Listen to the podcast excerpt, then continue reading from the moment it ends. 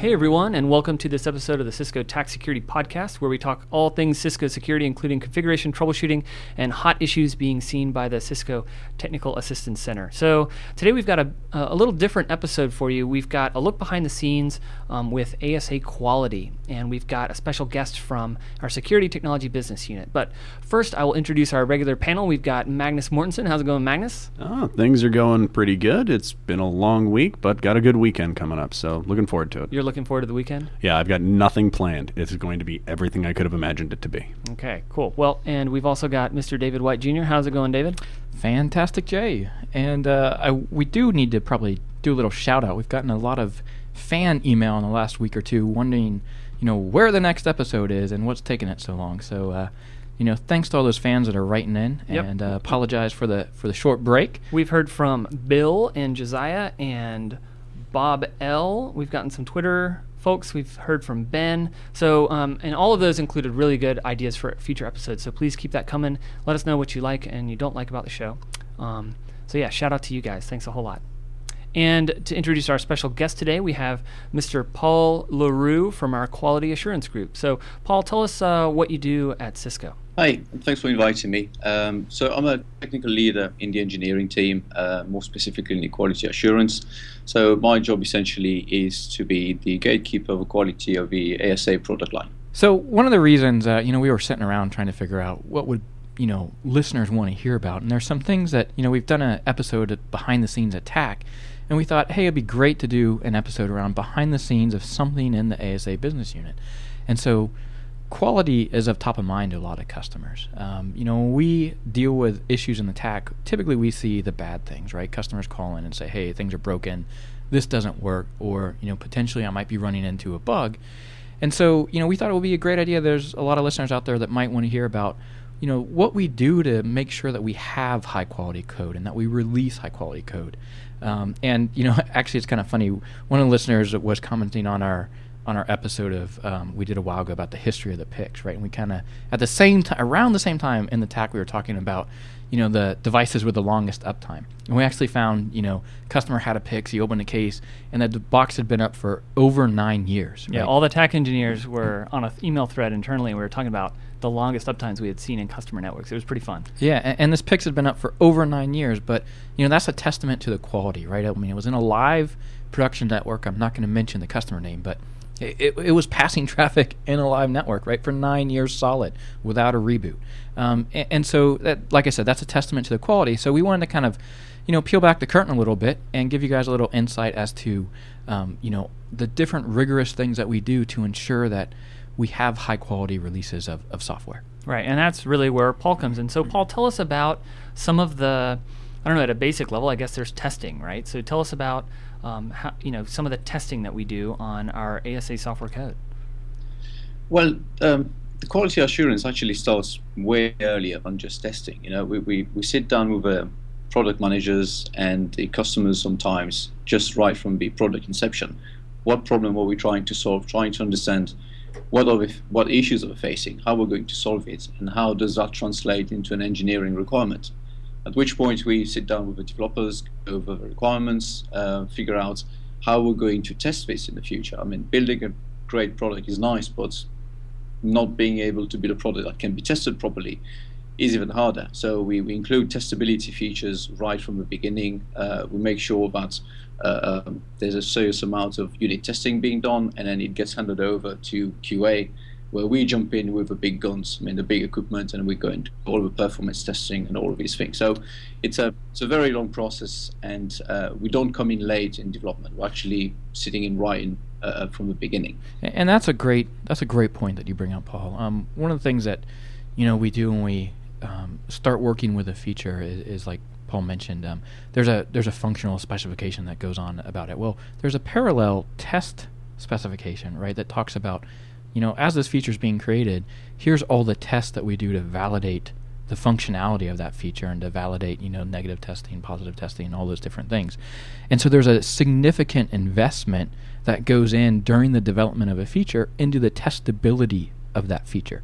And so that really, you know, predates the the image itself being released and, you know, pushing out an image, that's you know during the design of the feature, there's a design of the test cases, and and that's pretty you know unusual. I don't think a lot of people know that or think about that, but that's just one example of the efforts that you know we go to in the process to you know get that qu- high quality of, of releases. And one thing I think is really neat is that TAC's involved in that process as well. So we're consulted. We, you know, uh, you know, along with all the other tests that go on in that uh, testing functional spec, you know, we contribute some functional tests that we think are going to be important as well. So.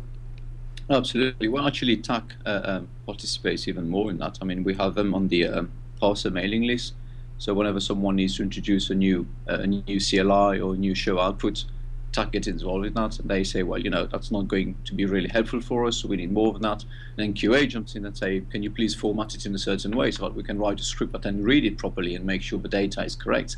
Uh, so we actually get involved in all of these things. It's not just make sure it looks nice on the screen, actually make sure it's useful and make sure we can test it in future releases. So Paul just covered, um, you know, how integral the testing is into the feature development.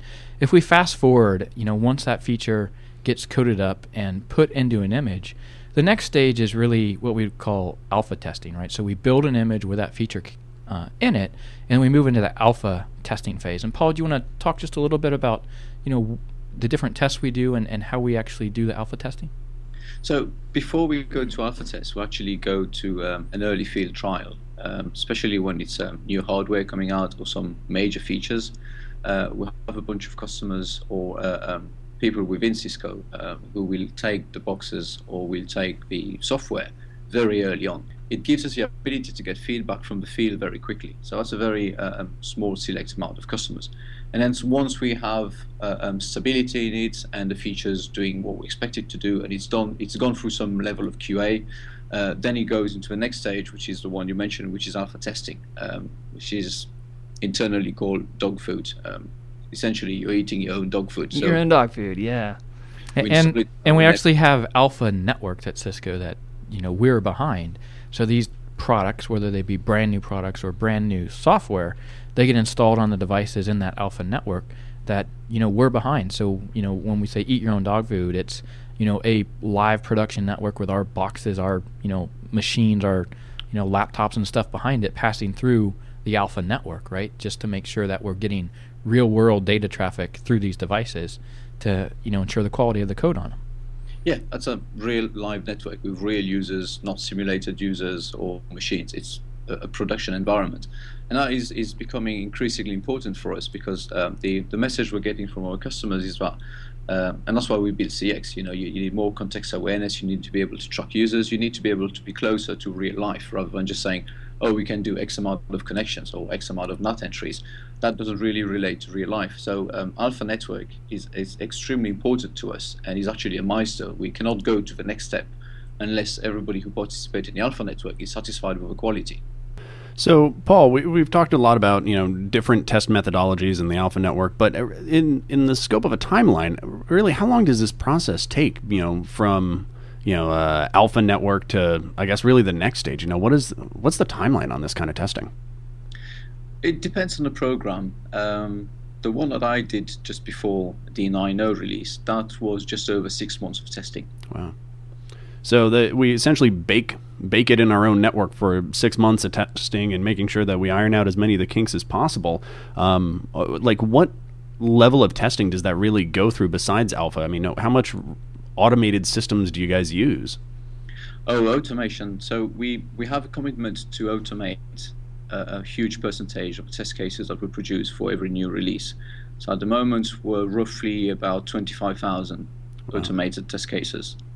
And, and, just you know to to add a little color there, though. So, you know, we, we talk about you know when you design the features, you've got test plans associated with. it, you've got tons of tests f- per feature, and and the goal there is to try to automate those tests so that we can run them very frequently, right? So, you know, each build that we do, you know, we can run automated tests on to verify that you know the the feature is still operating um, as it was designed to operate, right? And that there's yeah. no issues showing up. So, you know, 25,000 automated tests is a significant number of automated tests. And, you know, we have these, you know, automated test beds, you know, actually around the world, right? And, and tell us a little bit about you know the the different locations and and how much equipment that we actually use just to do these automated tests.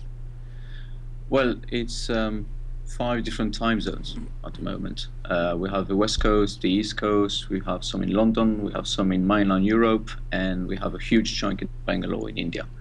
So um, one of the other challenges of testing is to actually coordinate all of these teams and make sure that they, they're all in sync on what needs to be tested, when the test needs to be ready. Um, so it's a it's an interesting process. Um, in terms of equipment, I don't have a whole list uh, at the top of my head, uh, but so we have different test suites. I'll just give you the example of one of them. Uh, the first one is the build acceptance test, which is essentially every time somebody commits some code to the source base, uh, we run a series of tests on that, just to make sure that they haven't broken anything serious. And uh, just for that, we're looking at just over 60 racks of equipment scattered across the world. Wow, so those are ASAs, all different types probably, and you know the infrastructure involved to you know keep all that stuff running. So that's amazing, 60 racks that's all the platforms, uh, a bunch of routers, a bunch of switches, uh, um, simulations of environment, traffic generators. Uh, it's just a battery of desks that just gets run on every single check-in. So you just imagine the amount of developers working in this group. Every time we commit some code, there's 60 racks of equipment down there ready to take their code and test it for them and tell them, hey, that, that change broke something basic, or I don't know, we can't do a reload anymore. Can you fix that? Uh, or you're good. Go ahead, commit some more code in the future and that's fantastic. I mean, that's really how you know we scale and how we can you know handle. You know, right now we've got what nine active code trains um, where we could potentially be committing code to, and you know to you know and that code base is is what probably millions of lines of code, right? Paul, we're up to what around 10 million lines of code. It's Something? roughly about 10 million at the moment, yeah. Yeah, and so you know that's a lot of code, right? That to have full coverage on. So the only way you can really do that at scale is through this automated testing. But it doesn't stop there, right? So automated testing is, again just one other portion of the quality assurance that we do for these images. So, you know, we talked about alpha testing, we talked about the automated test beds. So, what other types of testing um, do we do, Paul? Well, the automated testing is mostly functional testing. So we actually make sure the features are still working. Um, then you have a bunch of testing on top of that. Is how many connections can we hold, or the performance testing, for example. Uh, and that is a another series of equipment uh, um, also scattered across the world um, with the ability to generate literally hundreds of gigabits of, of uh, throughput uh, sent out these boxes. Uh, we have scalability tests. There's a, a, series of testing that goes in parallel at the same time. Those usually take longer, so um, we don't do them all the time on every check-in, but they happen literally every couple of days. Uh, there's a whole battery of these tests that's run against these images as well. And then as we go to like what we've called a maintenance release or a major new release, right, we'll also add manual testing in and solution based testing. So, can you describe for our, our, listeners a little bit about those tests as well? So, yeah, the solution testing is something which is extremely important to us, uh, um, especially with the um, the messaging that we have now as a Cisco and Cisco story, you know, the, the whole one Cisco thing that everything should work together. So uh, we, we've invested heavily in um, solutions testbed where we actually have all of the Cisco networking equipment in it, uh, all connected. So we're trying to replicate data centers and branch offices and enterprise headquarters and so on, and with VPN tunnels and any kind of client. So essentially trying to put all of the stuff that our customers use and how they use our equipment, stick all of that together. And in many cases, we actually go to the customers and say, "Can you give us an example of your topology, or can you give us part of it?" Uh, some of them actually go as far as uh, sharing their configurations with us, so we can replicate more or less the same thing internally. And that that's a great example of, of them helping us build stuff that helps uh, uh, that solves their problems. But it also allows us to make sure that whenever we make a release out, it just goes in very smoothly into their uh, deployments. They don't have to go through that extensive amount of testing that they usually do because they know we validated some of it already.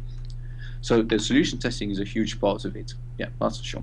Yeah, and then we also have the manual tests as well. So um, you know, there's some tests that either can't be automated or we haven't had the opportunity to automate, and we'll do a series of you know manual tests um, as well through the system.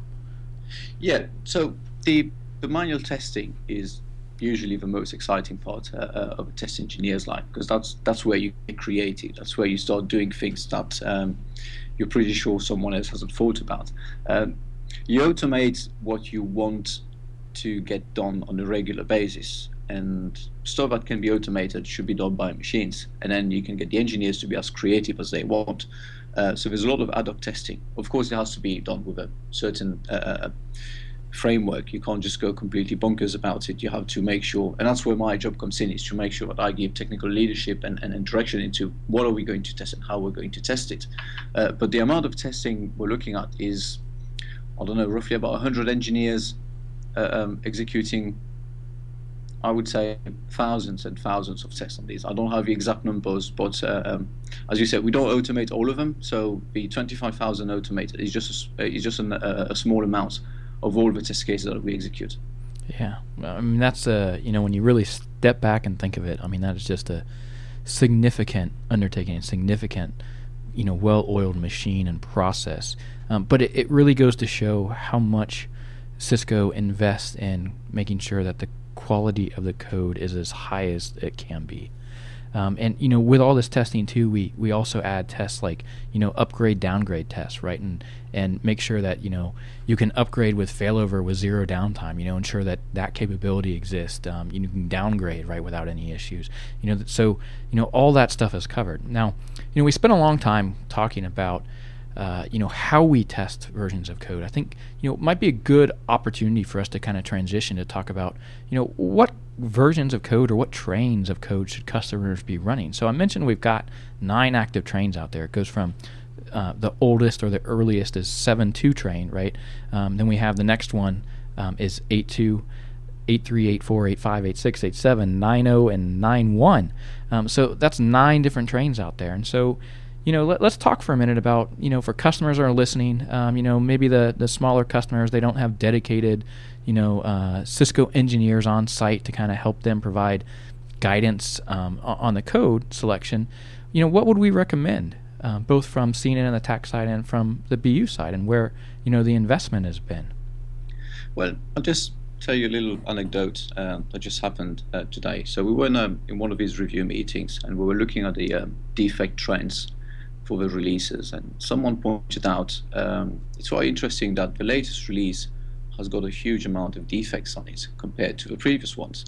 Um, is that a problem with um, source code? And the answer was no just because it's simply because we've invested more in quality. We have far more people testing now, so of course we're going to find more problems. And um, essentially, it's a it's a testament of the latest releases are the ones where all the investment is going. That's where we're finding the most amount of problems. That's where we're fixing the most amount of things. Um, if we find a problem in 7.2 or 8.2 or 8.3, we will fix it because the customer found it and, and we have um, to provide them a quality release. But the investment is going to happen on the latest one, on the 9.0 and the 9.1 releases, because that's just what came out. That's where a lot of engineering effort went to it. That's that is what we expect our customers to be moving to. Uh, we've refactored a lot of the code. Uh, we've made a lot of very uh, um, interesting changes. There's a lot of very nice features a lot of our platforms have uh, larger memory than 4 gigs, and so in order to make use of that full memory, you need to be running version 8.4 or higher, which has the 64-bit support in it. So you know that's a really good you know starting point for a lot of customers. Is you know when I look to what image should I be running, right? You know 8.4 is a good stable release, right? And then the next, I, I would say, you know the next large investment release and stable release would be the 9.0 release. Yeah. Would you agree, Paul? That's uh, that's absolutely correct. Yes. So most of investment is at the moment going in 8.4, 9.0, and 9.1. Um, 8.5 and 8.6 um, and even 8.7, as we know, are very platform specific. So 8.5 was for the uh, Cat6K blades, um, 8.6 was for the uh, 55 um, X5 platform, so 25 and so on. Um, and now these are now supported in the 9.0 releases. So anyone running 9.0 can run on all the platforms except for the um, ASA 1000V, of course, which is still on 8.7. And the other thing we should mention is, you know, we're talking a lot about trains um, and the trains that are active now, which is February of 2013.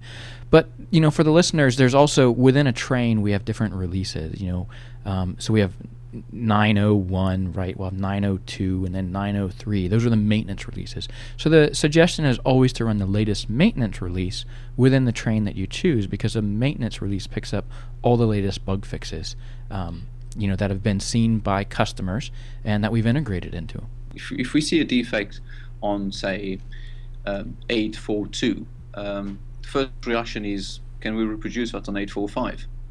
if it doesn't exist on 845, then the recommendation to a customer is you, you, you, should certainly upgrade to 845 because that problem doesn't exist there. There's absolutely no reason for us to go and try to fix it on 842 because nobody should be using it. The reason we released 845 was because we found defects in between and we fixed them up to the point of 845. Um, so that's an important statement. Yeah, we, we do encourage people to move to the latest maintenance releases uh, as soon as they can, um, because it's not only just about bug fixes, but there's also security uh, um, improvements and vulnerabilities like the PSOs that get fixed. Paul, let me uh, ask you a question that's been asked of me a, a few times by our customers. Uh, they look at our release notes and they see a list of bugs, um, you know, included there as you know, uh, open or fixed defects, um, and and the question usually boils down to why do we see so many bugs on the ASA platform? You know, what what's kind of the trend or what's the reason for seeing so many customer-facing defects? So I have I get that question quite often, and the answer is quite simple. Uh, it's just an open book policy. Uh, if we know about it, we want our customers to know about it as well. Uh, just for that, and in most cases, we include a workaround. So if something doesn't work, this is what you should do to get around it. Uh, and if customers start complaining about uh, a certain problem, then we give it priority because there's more people complaining about it. Uh, but it's always an open bug policy. We, we believe that if you, it, it's better if we tell you honestly, these are the problems that we know about, and this is how you're going to work around them, rather than you finding them on your own, because that is far more frustrating than being told the truth up front. Yeah, and that's something that's you know pretty unique, I think, um, to Cisco and in the industry is that you know, and this doesn't apply just to the ASA product; it applies to all our products. That we've got a, por- a corporate policy that we will you know let you know as customers about any bug that you can experience on your equipment. And so, like like Paul said, there is no hiding of, of defects, right? Um, if a customer's experience a bug, then all customers can see that bug. Um, so, you know, when you look at and compare maybe the release notes and the bugs that we have in ours compared to other products, you say, why is there a difference? And the difference is because we show everything. Yeah. Yeah, I mean, it's important to know that um, this is this is very much entrenched in the culture of company. I mean, this is actually one of the quality gates before release can happen. Uh, um, it, it's one of the line items of all of the milestones that we have to achieve, and one of them is have you documented every single defect that you're going to publish on a release note? Uh, uh, did you clearly explain what the symptoms were, how to identify them, how to work around them? All of that.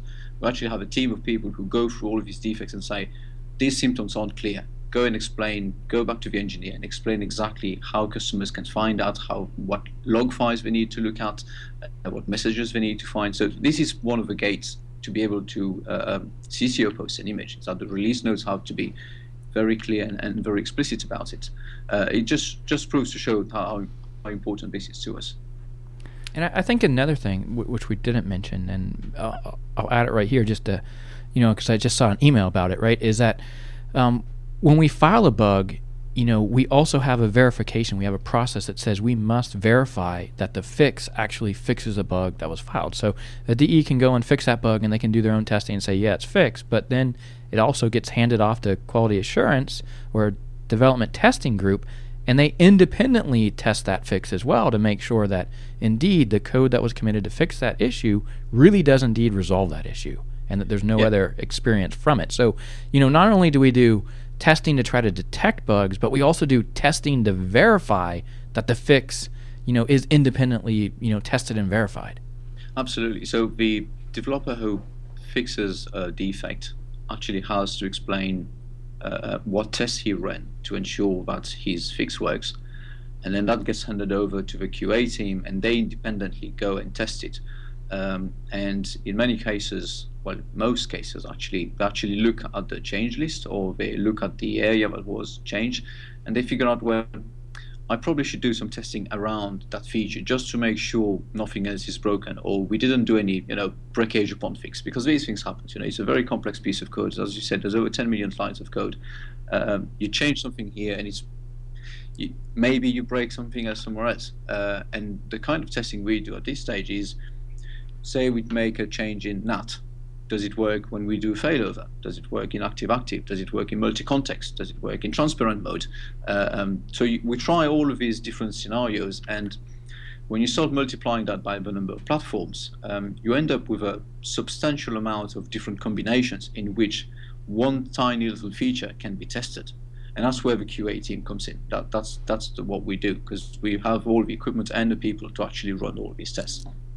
Well, Paul, we want to thank you for coming on the show today and, and peeling back the curtain and showing us more about the QA process uh, for the ASA code. Well, thank you very much, Jay. Thanks for inviting me. It was a pleasure. All right, well, that's it for this episode of the TAC Security Podcast. Remember, you can always email us at securityshow at cisco.com, and you can always find other episodes at www.cisco.com slash go slash tac security podcast. Cool. Thanks, Paul. Thanks, Paul. Cheers, guys. No problem. Cheers. Thank you very much.